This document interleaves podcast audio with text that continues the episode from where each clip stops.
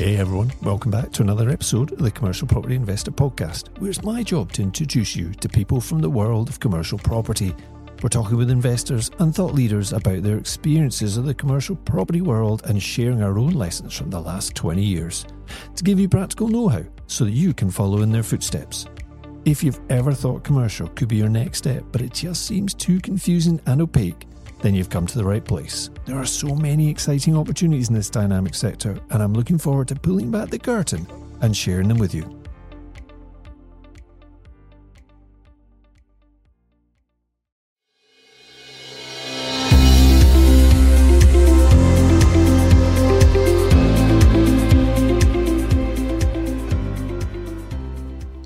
Welcome back to the Commercial Property Investors Podcast. This is where we aim to give you the knowledge and confidence to move from residential property investment into commercial property investment. And I'm your host, Jerry Alexander. How do you get the best valuation for your CMO? How does valuation work for CMO or commercial multiple occupancy buildings? It's a question I've been asked increasingly. Over the years, I've been asked it, but more so recently. So today, I'm going to talk through some of the methodology or mythology, some would say, behind valuation techniques for surveyors and what you can do to influence it. But before I start that, I want to tell you a story. Years ago, I was buying a property and had agreed a price with the seller and the seller's agent. It took ages as usual, of course, but it was finally time to get a valuation for the funding. And I decided not to tell the surveyor the price we'd agreed, despite his pleas to see what they would come back with. I'd kind of thought through the previous experience of getting a building valued that actually I'm not going to tell them how much I'm going to get or how much I'm going to buy this for. I want them to give me what they think is the value. I was given a valuation on this particular building of 1 to 1.1 million. But then I made a mistake. After they gave me that, I told them the figure that I was actually buying it for and then it was 320,000. Within 48 hours, they'd revised their valuation right back down to 350k, blaming some non consequential reason for the adjustment. That process taught me a few things, but in particular, by all means seek professional opinion. But remember, at the end of the day, they go home and you're left with a baby, healthy or not. And these things are always subjective, and there is methodology behind working out um, prices. But it's a bit like stockbrokers giving you advice on the latest individual stocks you should invest in. They seem so knowledgeable and skilled, you feel comfortable taking their advice. But when the stocks go to hell in a basket, you're left with a hole in your finances. They simply get up the following day and advise some other inexperienced investor who's just trying to get ahead. The point of telling you this is it's not black and white. And as scientific as valuation calculations can become, it's all subjective. And in the end, it comes down to what someone is willing to pay to buy your property. I mean, over the years, a number of people have asked me, how does the license model work in terms of valuations, particularly if the space is let on a short term basis to multiple clients? I'm going to cover that in this episode, but if you prefer, single let properties, listen in too. A lot of things I will discuss will also affect some of your own decisions and thoughts on single let valuations as well. Now, before I dive in, anecdotally, there are two schools of thoughts over this. One is the value of a commercial property is heavily tied into the covenant, i.e., the tenant.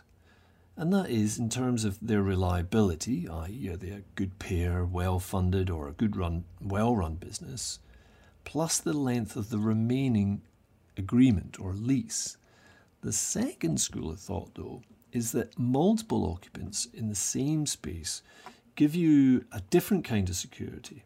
In that if one business goes bust or leaves, in that scenario, then 85, maybe 95% of your income is still intact. And as a commercial property owner, I've experienced both a large single occupant leaving and one or two smaller occupants in multi let properties leaving, and I can tell you my preference is always the latter. Especially right now, when you've no idea who's going bust next. Large single lets can give you a feeling of security and comfort, but when things go wrong, it can go wrong in a big way because 100% of your income can stop overnight.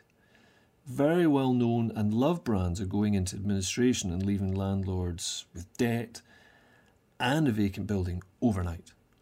Which would you rather? Of course, it's not all doom and gloom. And if you're tuning in for that type of chat, then you've come to the wrong place. We always need to be looking for the opportunity whilst remaining pragmatic. Now, I know I'm going to have a few people, dare I say professionals, screaming at me as we go through this, saying, that's not, that's wrong, that's not the way it works. Well, I feel for you. Apologies if you feel angry or offended. But here's the thing I'm not pretending to be a surveyor or a valuation expert. All I can share is my experiences, and that's all I intend to do on this podcast, or indeed other people's experiences if we've got interviewees on. But it's up to all of you, the actual investors, to do your own homework. Hopefully, what I talk about in this episode will give you a little more insight into what to ask for and what to expect, and most importantly, how you can influence it. So, there's two aspects I'm going to cover. Firstly, how are commercial buildings valued by professionals? Or at least, what are the guidelines they have to work to? And secondly, what are some of the tactics you can use to position your property to achieve best value? So let's talk about valuation techniques. Now, the list is fairly long, but if I just kind of summarize them into a few different headings here. One is the sales approach. So that's looking at sales of other comparable buildings, and that's often used in residential, isn't it? You, you have a two bedroom terraced house, there's 15 on one side and 15 on the other side, and they've all sold for 190,000. What's the value of the one that you're trying to sell going to be? Probably around about 190,000. So it's looking at comparisons to other sales, the sales approach.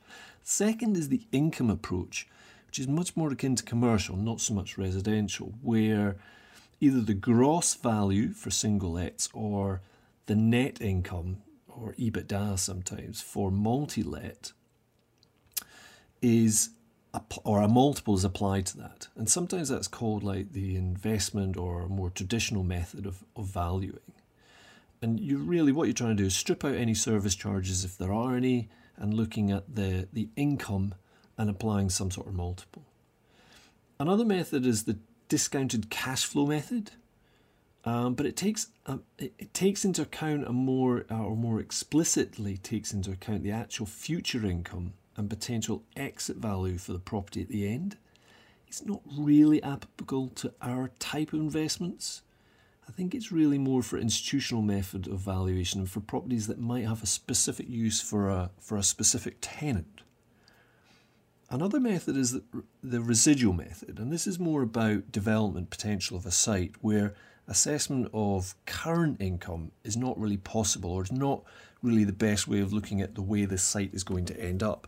Again, it's not something that I'm involved in too much because most of the time we're looking at a purchase value of the existing asset, the existing income, and what can we get it to in terms of splitting up and producing more income rather than a full redevelopment, perhaps into housing or something else. The cost approach is another one. And that is really, if you're getting a valuation of commercial, that's often where the bank or the finance companies ask, look, from an insurance company point of view, if this is to be rebuilt, what's it going to cost? So that's another method. Often, though, that method, if you're talking about second-hand buildings, will come out with a figure too high for what it is that you are actually doing, and it will sit in the the report from an insurance point of view.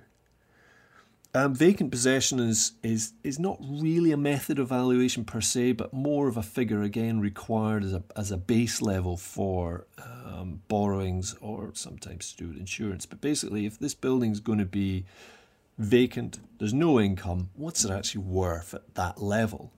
And so it takes account of no income no um, strategy or, or things that you've done internally to actually make it produce better income. Because if it's not producing the income, because all the tenants moved out, what's it going to be worth? And that's what vacant or VP um, valuation is based on.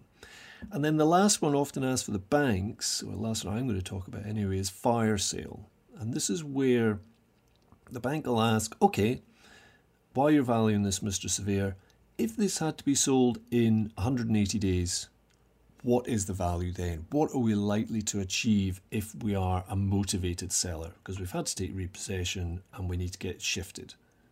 So that's um, kind of the last valuation that I'm going to talk about. But for me, it seems that just as it is in residential, comparable evidence has the biggest influencing factor on our types of investments. And you know, if you couple that with the income approach, which is really what we're trying to do is generate income, those are really the things we need to concentrate on.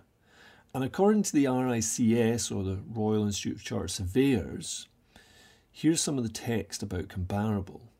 So they say ideally comparable evidence should be comprehensive, so there should be several comparables rather than just maybe a single transaction somewhere else. They should be very similar or if possible identical to the one being valued. Great if you've got terraced houses, not so good if you've got a 50 unit um, industrial building next to single lets. It should be compared to something recent or representative of the market on the date of valuation. The result of an arm's length transaction in the market, i.e., not something that's been skewed by intercompany selling. It's verifiable, something you can definitely um, proves happened, consistent with local market practice, and the result of underlying demand, i.e., comparable transactions have been have taken place with enough potential bidders to create an active market, again, just so the price isn't skewed.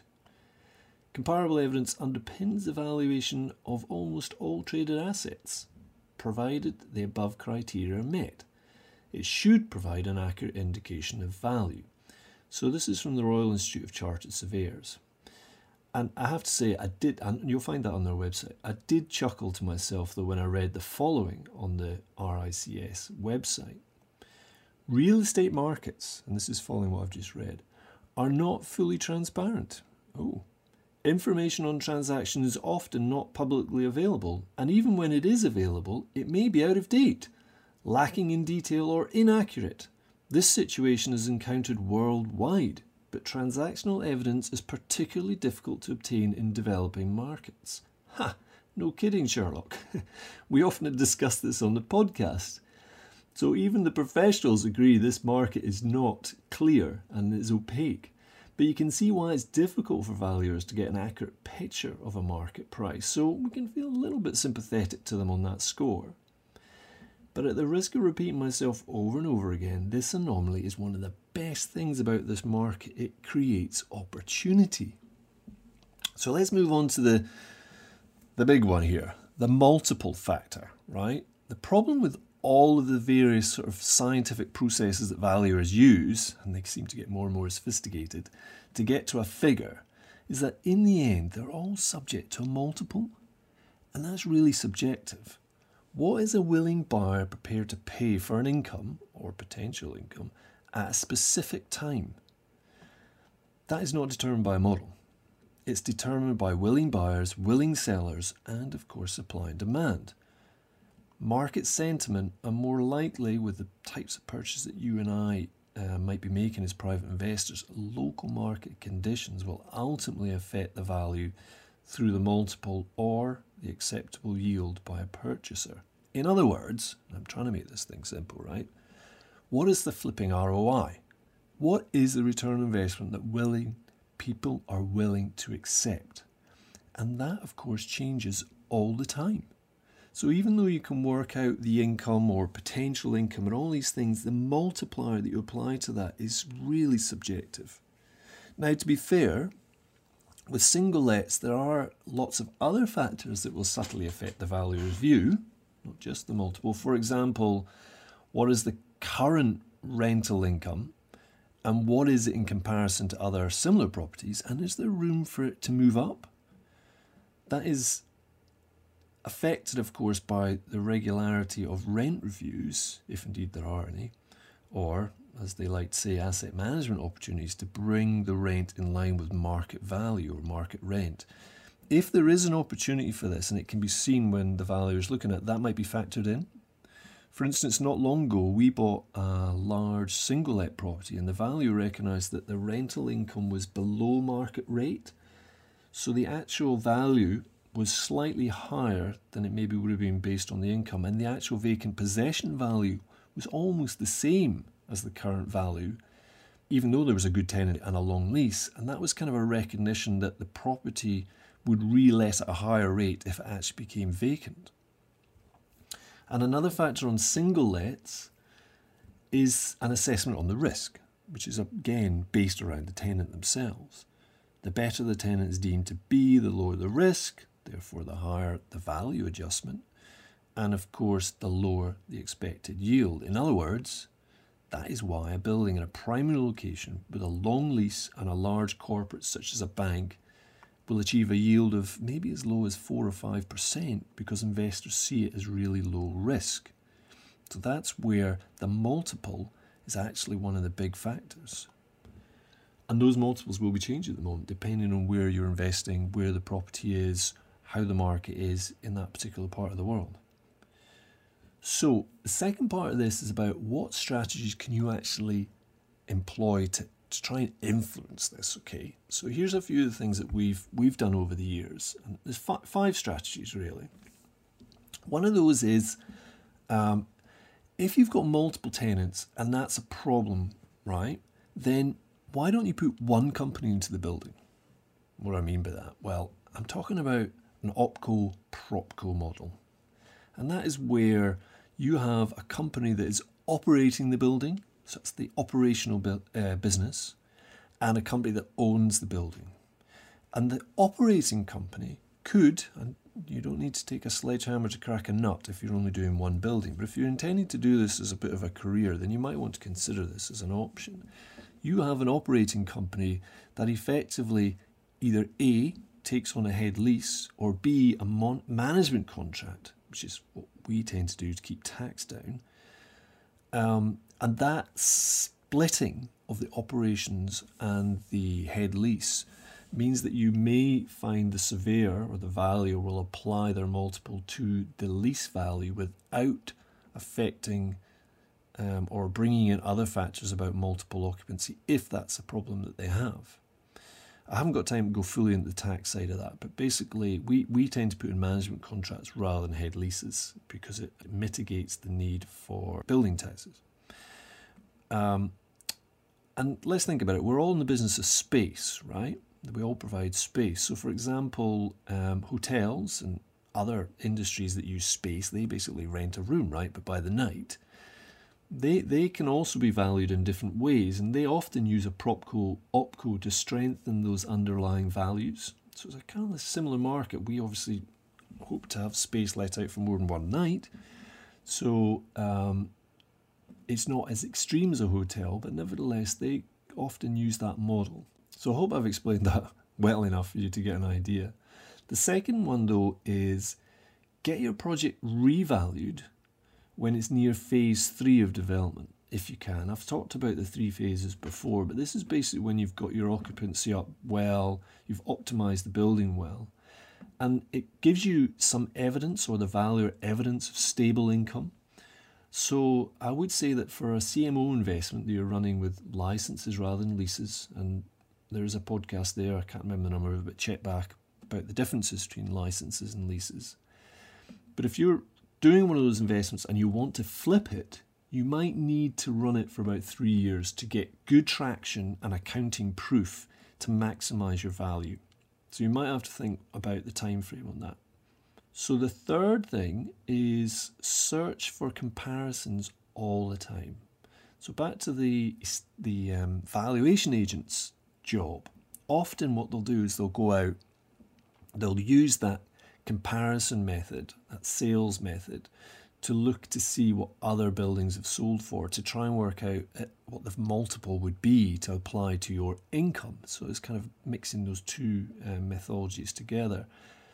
And you need to try and track all this. So if you know about off market deals, or you know about agents that have done deals, or other property owners that have done deals, keep logs of the details, right? You never know when that information is going to come in handy because when you approach a valuer, and we'll go into that in a bit, but when you when you appoint a valuer, it, wouldn't it be great to give them all those comparables instead of them having to go out to the market? You give them the steer because you've witnessed other deals that have gone on and I'm gonna I'll, I'll come back to that later on. But it's a good strategy and it's something that you need to kind of just build up as you go along and you're hearing about other deals.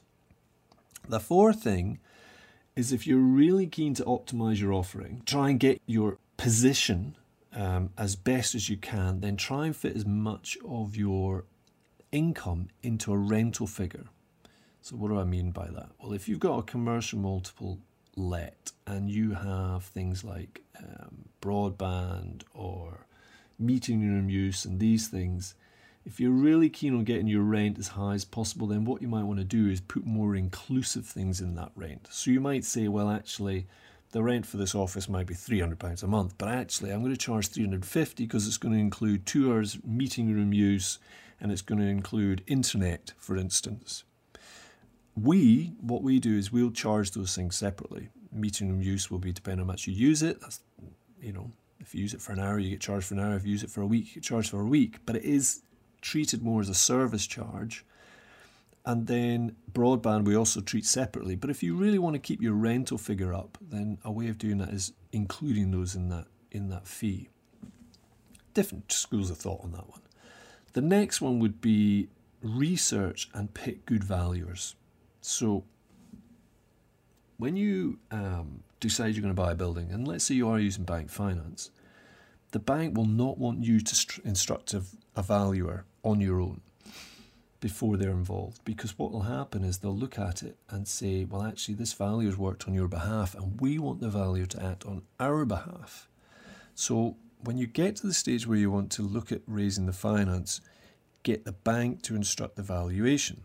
But what they'll do is they will select from their, or they will send the valuation request or fee request out to several valuers are on their panel. So if they have three, four, five, six valuers on the panel, the bank may say to you, well, is there any particular ones you want to send it to? Or they may just send it out to them, come back to you and say, here's all the fee notes, or the um, quote, should I say, for this valuation. Which one do you want to go with? Well, you might go on best price. Yeah, fair enough. You might look at it and say, well, actually, I'm going to pick this guy because he's £1,200 instead of 2000 I mean, they can vary quite a lot. But equally, if you've done a bit of research and you've spoken to these valuers, find out which ones understand the model because it's just going to make the whole process easier. And like I said at the start, nothing's black and white, I'm afraid. It is shades of grey. You have to go out there and do these things and work out which valuers understand my model better. And there's some banks that understand this model better. It's not that clear, I'm afraid. So let's just move on from those five things, right? In my experience, I'm going to tell you a little about multiples. My experience of multiples, not a severe experience, maybe not even your experience, but in my experience, sales are usually, and this is sales, not values, sales are usually a multiple of around about 9 or 10. But some valuers in our industry don't understand that. And the RICS will need to change their guidance at some point about um, more flexible offerings because more and more traditional landlords are moving into this type of offering. They're being forced, some of them willing, some of them not. However, before you run off multiplying everything you look at by 10, remember just because the returns could be so much higher with CMO, you might reach a ceiling. CMO projects can really provide a really, really good income. But there is a ceiling, a little bit like HMO, there's a ceiling to the value. So let's just say you buy a building that is next to two or three other commercial buildings. Those those units are producing, I don't know, thirty thousand pounds a year single lets. So the value might say, well, they might be worth around about three hundred grand in this area and your building's achieving 60, 70, 80,000, maybe even 100,000 because you're doing a multi-let and you are providing customers really good value so they're pay, willing to pay a lot more for it. Now, does that mean that building's now worth 10 times 100,000, a million pounds next to these three others that are 300,000? You might have reached a ceiling. It might be those will peg it back. And I know I say that it's so much to do with income, and it is but it will get to a point where the value is I can't value this at a million quid because the others are 300,000. So there is a bit of a law of diminishing returns. There will be a ceiling, but I can tell you that ceiling is far higher than residential ceilings. And there are inconsistencies as well, though. For instance, on, on one occasion, we had a multiple of seven applied by a valuer. And during the discussions, he felt that was as high as he could possibly go, right? But he was just using other methods. And in hindsight, okay, we maybe you should have used a different valuer because he just couldn't quite grasp our model. But at the end of the day, though, I know the multiple applied on sales, right? Because I've seen or been involved in quite a lot, and regularly the factor is 10. Now, that is when a sale is completed. So, if you're looking to develop a property into fully functioning CMO and then sell it, you're going to get what the market is willing to pay, not what the surveyor tells you it's worth. So, bear that in mind, okay? So, let me just go into that statement a little bit more. I have been asked by valuers and banks, even over the years, about client purchases in most areas of our market here in Scotland. And and I will get a call and we'll discuss a building that's one of their clients is looking to purchase. And don't get me wrong, I'm not seen as some guru or something. And I don't think for a second I am. They're just asking for my opinion or a sounding board, if you will, to check kind of their own conclusions and where they've come to. But I can tell you, a multiple of 10 is very, very common. Of course, it might not be in your market. And as I said at the start, I'm only telling you my experience but you need to learn to ask the right questions of the right people to find the evidence because that'll help back up these valuations. And it goes out saying, I've been involved in quite a number of deals over the years, either directly myself or from the sidelines, where I can see that multiple of 10, but most of those assets were reasonably mature. And if the multiple 10 was applied to the building, right, with an average occupancy of say 70%, then the multiple of 10 is applied to that number.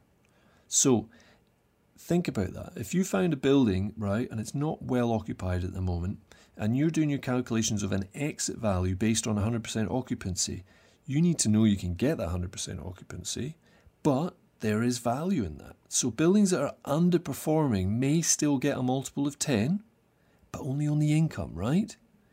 And it won't be as good as it could be. So it's really important to make sure you've lifted occupancy levels higher and sustain them for a good period of time to maximize your value once you've taken over. And that's how you can add value to these properties, right? I mean, we've bought buildings where the occupancy is not good and the multiples effectively applied to the income producing part. The rest of the building's been almost for free. But if you've figured out a way to increase the rental income, income by filling that void, you will affect your value. By the way, for those of you who've been listening to these podcasts for a wee while, you will know that is pretty much our model in a nutshell. It's about taking on those buildings where the value has been attributed to the income, which is low, and increasing the income to a much higher level through occupancy. Then you can get your multiple, whatever multiple it is the market's applying, on the higher income. So, in summary, don't get stuck in residential thinking where the strategy is often buy, refurb, rent, and then refinance to get your money out into a nice little lump in your bank account. Right, I've got my 20 grand back out or 100 grand, whatever it is. And then you're going to pop it into the next deal and try and recycle it and pull it out again. And I, and I understand that's how that's how I used to think about residential, right? That's how you do it. But there's lots of fiddling around and multiple banks to deal with. And in commercial, right, we've used one main bank really. I mean, we have used other finance, but in general, we use one main bank and we have a commercial loan backed up by security over the portfolio rather than lots of individual borrowings. And that has pros and cons, of course, but that's how we've been able to fund, bank fund, 100% of purchase and refurb costs in some of our projects. Now that we're doing more private finance, they do, some of those do sit outside of that main pool. But what it means is it's a different way of thinking. You don't have to buy, refurb, rent, refinance, pull your money out, recycle, go and do it again. What you're doing is you're buying, refurbing, renting, increasing the value, using it as leverage within the current mechanism to then buy the next one. You're not having to necessarily go and structure up another whole load of another whole deal and take the money out. So going back to the valuation, if your strategy is to buy, hold, and add more, then at the end of the day, who actually cares how, how the valuation is if it's high enough to finance the next deal without any further borrowings? Basically, does the valuation get what you need? So sometimes the valuation for us has come back lower than I anticipated. As I said, uh, to be fair, not very often. But I did choose the wrong value on that occasion, and the property may have been operating, not operating for long enough to have a good enough track record, which is the third point I'd made earlier on. However, who cares? If the valuation is high enough to move on and get the next deal, it's only your ego that's going to be upset. Remember your overall objective and stick to achieving that no matter what emotional strings are pulling you. If somebody comes back and gives you a lower valuation, right? Yes, it can be painful, but if it still means you can move on, then there's no point arguing. Just do it if you're holding. If you're trying to sell stuff, I appreciate that's different. But again, even as I said on that, the amount somebody's willing to pay is completely different, often completely different than the amount the value will actually put on the property because it's about a willing buyer and a willing seller. So, I hope that's helped. Thanks for listening. We have a great podcast interview lined up for next week with an industry colleague based over in Manhattan. We're going to be talking about North American market, the rent to rent model, WeWork, and global trends affecting your very own local market. Don't miss it. Subscribe now by opening your podcast app that's right in front of you and clicking the subscribe button. And if you've enjoyed this particular episode and you think it will help some of your investing buddies, please share on social media so we can spread the word and help improve the show. Hope you've enjoyed this episode. Catch up with you next time.